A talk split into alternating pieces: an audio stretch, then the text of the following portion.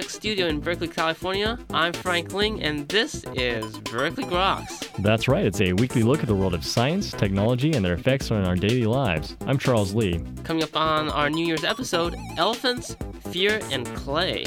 In addition, we'll be joined by Professor Kenneth Libbrecht, who will discuss the physics of snowflakes. Also, we'll find out what entropy is. So stay tuned for all of this, plus the Grokatron 5000 and the world famous question of the week coming right up here on the Berkeley Grok Science Show.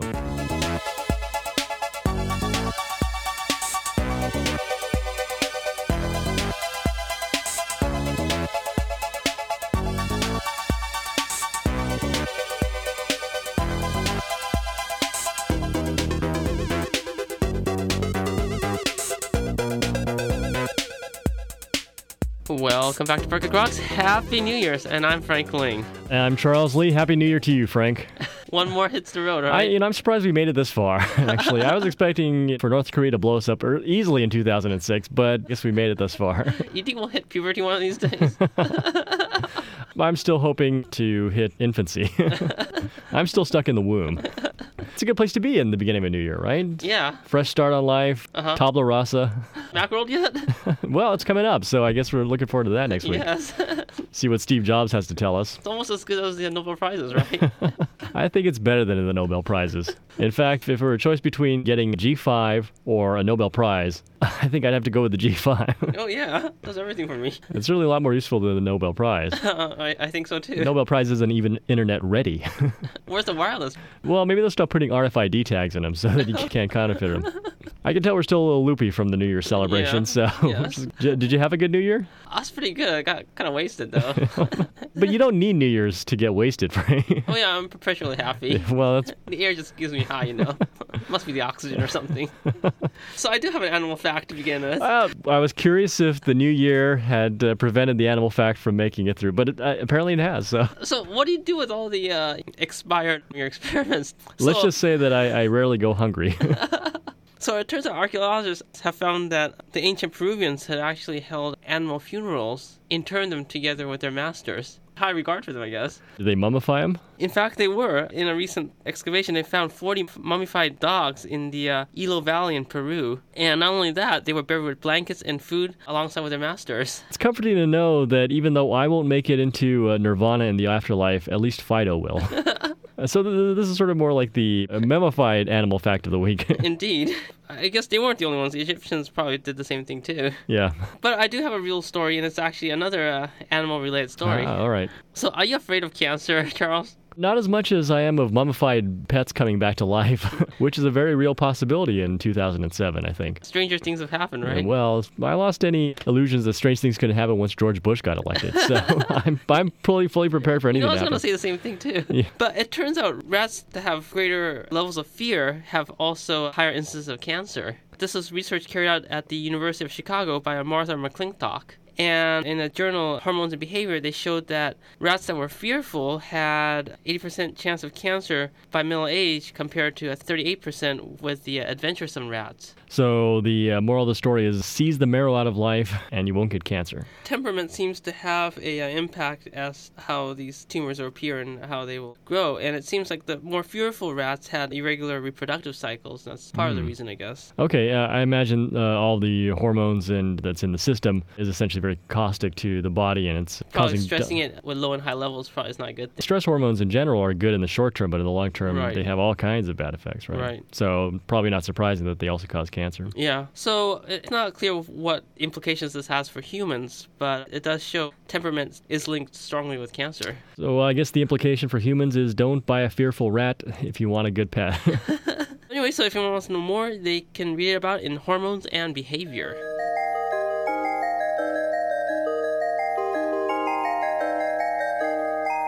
Well, you know, since it is the new year, I'm not just going to leave it with two animal facts. I'm adding a third animal fact. oh man, I think we could beat the Discovery Channel one of these days. Animals Gone Wild, the new video that we should be putting out. So this actually has to do with elephants. Elephants. Yes. My favorite creature. Elephants and oddly enough, parrots. Yes. Do they talk to each other? Well, at least an elephant apparently wants to be a parrot. Oh, really? What? It flaps its ears to fly then? Only with enough alcohol.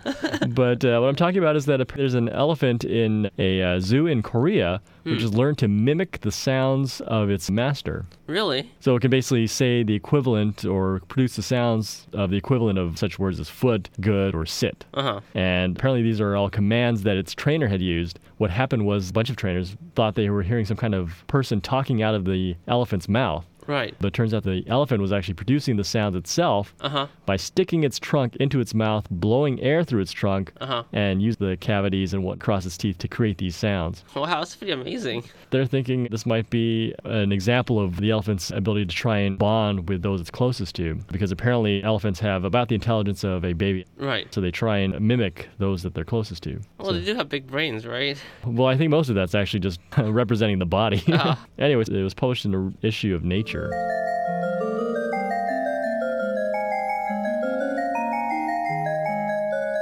All right, so some news coming out of 911. So it turns out the anthrax during those anthrax powder scare turns out that they were not as virulent as was once thought. So in fact, they're not the weapons grade anthrax that some of the earlier uh, assessments had claimed that they were. Sort of your run of the mill anthrax. Yeah, just purified, high concentration anthrax. It's not been specifically treated to uh, act as a uh, military weapon. This was work carried out by uh, Douglas Beecher at the FBI, and what he's showing is that the anthrax is uh, very easy to make, and actually anyone with a simple lab could easily make a, a trillion spore per gram uh, sample and mail it. But it Uh, takes a special modification to make this anthrax particularly virulent. No, there are actually an Ames strain out there which is incredibly virulent, uh, Ah. but which this is not the same one. Oh, I see. this sort of contradicts the earlier uh, assertion that you need like very pure and very virulent anthrax to causing damage. In fact, with this one, five people had died from this incident. Right. I suppose if it's concentrated enough, the anthrax could be uh, quite deadly. so. Yeah. This was in a recent edition of Applied Environmental Microbiology.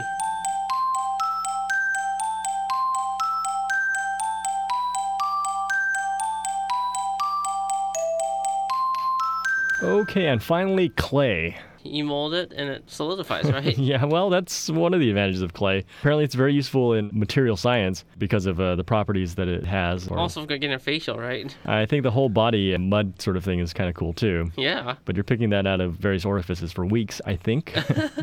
Apparently, what researchers are doing is they're trying to create composites of clay and various synthetic polymers. Uh huh. But there's a problem because when you try and mix the two in large proportions, Right. they don't mix well and you don't get good properties of the material. Uh huh. A group led by Haraguchi and others have used a process of gel formation in aqueous medium create a composite of a particular type of clay and a particular polymer. Okay. This is a very fascinating polymer. It's clear, extremely flexible, and it has the ability to undergo huge elongations when subjected to stress. So it's uh, potentially very, very useful material in some uh, applications. Wow. So we could uh, extra, extra stretching uh, rubber band now, huh?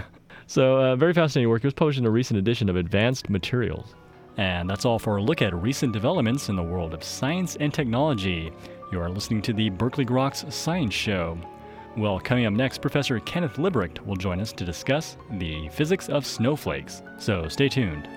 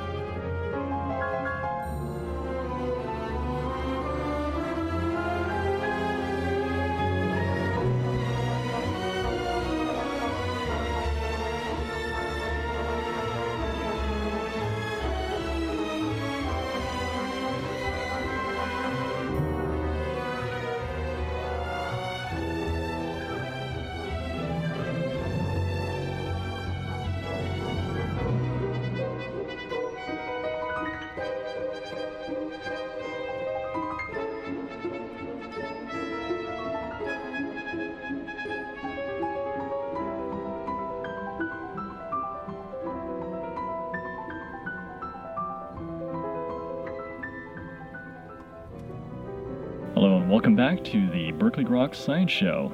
Well, nothing defines the beauty of the winter months more than snow. And the constituents of snow itself, the snowflake, is perhaps one of nature's most intriguing structures. So varied in appearance, it is often assumed that no two are alike. Well, how do snowflakes form, and what can we learn from their beautiful structures? Well, joins today on Berkeley Groks to discuss the structure of snowflakes is Professor Kenneth Libbrecht. Professor Libbrecht is the professor and chair at the Department of Physics at Caltech, whose research spans many areas, including gravitational waves, tunable diode lasers, and crystal growth in ice. He has studied and documented the variety of snowflake structures in his book, The Field Guide to Snowflakes, and has had his pictures commemorated in a series of stamps by the United States Postal Service. Professor Libbrecht, thank you very much for joining us today on the Berkeley Groks Science Show. Good to be here. Well, it's certainly a pleasure to have you on the program, and I think it's really an area that a lot of people are, are fascinated with. They look at snow and think about it. I'm sure the question that you get asked all the time is, are in fact no two snowflakes actually alike? Well, I hear that one a lot. That's true. And yeah, the short answer is that no two are exactly alike if you have a complex snowflake. The reason being is just there's so many possible ways of making a snowflake. Uh, the odds finding two exactly alike are astronomically small.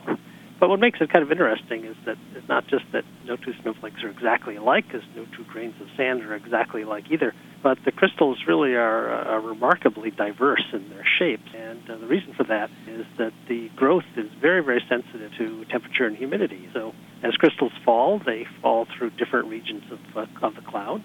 And each crystal experiences different conditions as a function of time, and that changes its growth. And because growth is so sensitive to these conditions, each one comes out different.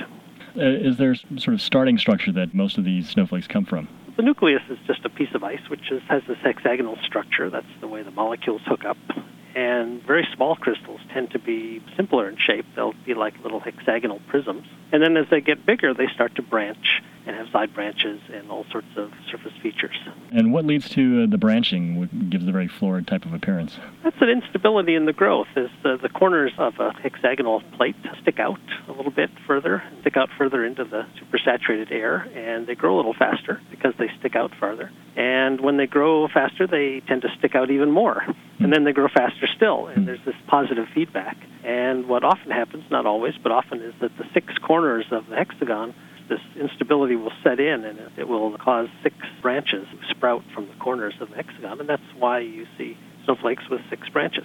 Uh, it often seems like a lot of these branches they're symmetrical with one another. Are they in fact symmetrical? Are they uh... not perfectly symmetrical, mm. but they can be very nicely symmetrical. Now there's a selection effect, and that is that people like me who go out and photograph snowflakes always go and look for the really nice symmetrical ones.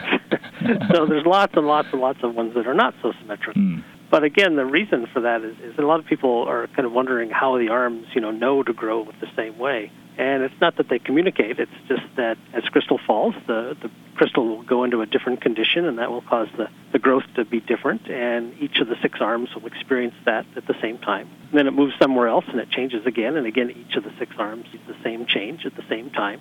And so the six arms all grow more or less independently, and they all grow into complex shapes, but they can have uh, almost identical shapes. So, how does one actually go about photographing them and, and looking at them? Well, I'm from Pasadena, so not around here. okay. But uh, I've got a camera, uh, a microscope, and a camera that fits in a suitcase, and I go traveling to the frozen north in winter and various places Alaska, and Michigan, Vermont, and northern Ontario. And I go to these places because they have really nice crystals. So I'll set up my hardware outside. All has to be done outside and catch crystals on a piece of cardboard. Look around for the nice ones and actually pick them up using a very small paintbrush. Drop them onto a slide and, and photograph them it's fun. I like it. It's uh, each crystal is different. You never know what you're going to find on a given snowstorm, and the pictures always are very pretty. Do you ever get any funny looks uh, while you're picking up these snowflakes? oh yeah. I'm curious, are there any places that are the best for producing snowflakes? Well, Florida's not so good. well, the best places are, the, I mean, I like northern Ontario. That's a good spot. And the reason is the temperature is, is about right, which is around 0 to 10 degrees Fahrenheit. That, those are the, the best crystals appear at those temperatures. And it snows a lot. Um, there's never much wind so I can get a lot of nice pictures there in a hurry. Other places, I've been up to Fairbanks in January. That was the experience. Very cold at times, and the crystals tend to be more faceted and smaller because it's colder. Uh, so different regions have sort of different types of crystals, although it's mostly because the climate's different. You've also tried to grow snowflakes in the lab. What have you learned about the process of crystal growth? call them uh, designer snowflakes. We can we can make them in the lab. I sort of got into this whole thing from the science and trying to understand how crystals grow. And I got into ice because it's easy to work with and it's cheap. it's a little like biologists uh, playing with fruit flies. It's uh, cheap and easy, and so you do that, and you hope it might be good for something. Similarly, we're uh, using ice as a case study. It applies to crystal growth in general. There's no real applications for studying crystal growth of ice, but one hopes it will be useful in trying to understand how crystals grow in general. And we grow all sorts of different crystals. I like to grow a lot of very simple hexagonal prism crystals because those are the easiest to study. But we've also been playing around with electrically and chemically modified growth and making things that even look a lot like snowflakes that fall from the sky. How does one actually go about making these snowflakes? Mm, it can get sort of arbitrarily complicated. One of the okay. one of the techniques we use is we have a diffusion chamber, which is warm on the top and cold on the bottom, and it's insulated. And we have water on the top, so the water vapor diffuses down and makes supersaturated air. And we put a, a needle or a wire inside this chamber, and frost will grow on that. But then you get a bunch of crystals all at once. And so what we do is a very clever little thing is we put 2,000 volts on this wire and put a little uh, contaminant vapor in the chamber, and it causes these very thin ice needles to form. And then we can grow snowflakes on the ends of the ice needles. So all of this is just things we've kind of uh, developed over the years, experimental techniques for growing crystals in different regimes. Do you think it could be used eventually maybe for making better snow? well, ski resorts don't make snow from vapor; they they freeze droplets of water. So Mhm. you know, it's it's all kind of related, but I don't imagine that's going to be a real outcome. I think it's more likely that we learn something about the basic physics of how crystals grow, and maybe something about chemically modified growth. And as you start to understand how one crystal grows in great detail, then it applies to other crystals, including semiconductor crystals, and diamonds, and other things that might have some economic interest. the diamond crystals, certainly. Well, there's a funny case where people have been able to make diamonds that are about a millimeter in size for 50 years, and yet so far nobody can make them uh, really very easily with uh, one centimeter diameter. So just going from one millimeter to one centimeter has been impossible over 50 years. One likes to think that if you knew and understood the crystal growth process better, that you know you can do things you couldn't do before. Right, right. Your photographs of the snowflakes have been recently commemorated by the U.S. Postal Service in a series of stamps. Now, choose the pictures, and uh, how did they actually become aware of the work? Well, they tell me that they saw one of my books because I've written several books now on, on snowflakes and the science of snowflakes, uh, popular popular science type books, and they saw one and got the idea that they would make nice stamps. So they gave me a call, and that's where it uh, got started. And and did you choose the photos themselves? I gave them a selection of my better pictures, and then they narrowed it down to four, and then sort of did all the design work. They're available now, and at post offices everywhere and online, and uh, they'll be available as long as postage is, well, for a long time. but of course, after the postage rates go up, they might not be as much fun anymore. But Certainly very beautiful pictures, and I certainly hope people will go take a look at those, and of course all your books. Dr. Lippert, I do want to thank you very much for talking about snowflakes. you bet. And you were just listening to Professor Kenneth Libbrecht discussing the physics of snowflakes. This is the Berkeley Groks Science Show. Well, coming up next is the Grokatron 5000 and the world famous question of the week. So stay tuned.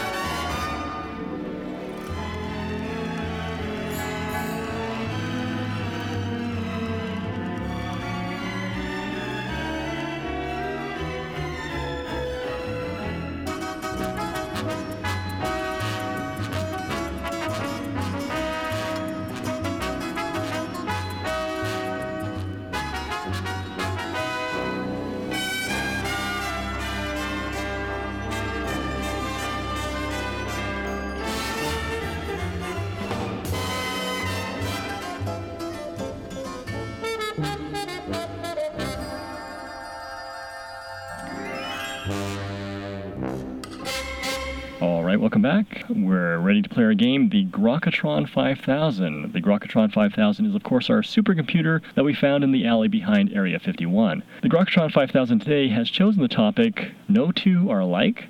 So, for the following five people, the Grokatron 5000 would like to know if they're unique like a snowflake or if they're just run of the mill. Dr. Libbrecht, are you ready to play our game, the Grokatron 5000? Guess so. Okay, well, person number one, unique or run of the mill, Michael Jackson. Uh, I would have to go with unique without saying, I think. Number- Not clear how you could get more unique than that. Number two, physicist formerly at Caltech, uh, Richard Feynman. Oh, extremely unique. One of the smartest people ever. Really a fun person to have at a party, and uh, we're very sorry he's gone. Yes, a lot of stories about him. Did, did you ever have any interactions with him? Oh yeah, I, he was here when I was. at I came to a party at my house one time, and when Feynman comes to a party, see, normally at your party people are milling around and chatting. When Feynman comes, he sits in the middle of the room, and everybody forms a circle around him, and he's extremely entertaining for about 45 minutes. Then he leaves, and the party goes back to everybody milling around him. That's the way Feynman worked. it's the nucleus for that. He was just so much fun to listen to. well, number three, someone who might also be fun to listen to, uh, Jerry Springer. I don't know. He's too run of the mill for me. Okay. Now his guests are very unique. That's true. I like to watch him dance, though. Well, you know, watching the other people dance makes you look too bad, but watching Jerry is not so bad. Number four, famed Grand Slalom skier Alberto Tomba. Well, I don't know much about him. I guess he was a good skier, so he would have to be unique. I'm sure he's appreciating the snow that's on the ground there. That too. okay, and, and finally, uh, number five, our perennial favorite on this program, the President of the United States, George Bush. It's far too run of the mill. Far too run of the mill. Would like a president who could do better than the low grades that he got. Uh, somebody would keep us out of trouble a little better too. Well, uh, Dr. Libbrecht, I do want to thank you for sticking around and playing our game, the Grokatron 5000, and of course talking about uh, all the fascinating things with snowflakes. Sure. Whoa, man, like, I'm like totally surfing the wave of chaos, man. It's not like chaos, it's disorder, dude. It's entropy, and it's a measure of the disorder of the universe. Whoa, everything's coming together. And Yoda with this week's question of the week. Reveal the mysteries of the universe, it will. The Laplace form it is. Hmm, but what does it do? If you know or think you know, email us at groks at hotmail.com. You won't win anything, but you might just balance that equation. And that's all for this week's edition of Berkeley Groks. Make sure you tune in next week for more from the world of science and technology. If you'd like to contact us here at Berkeley Groks, you can email us at groks at hotmail.com. For Berkeley Groks, I'm Frank Ling. And I'm Charles Lee. Make sure you also see us on the web at www.groks.net. Have a great afternoon and stay tuned for more music.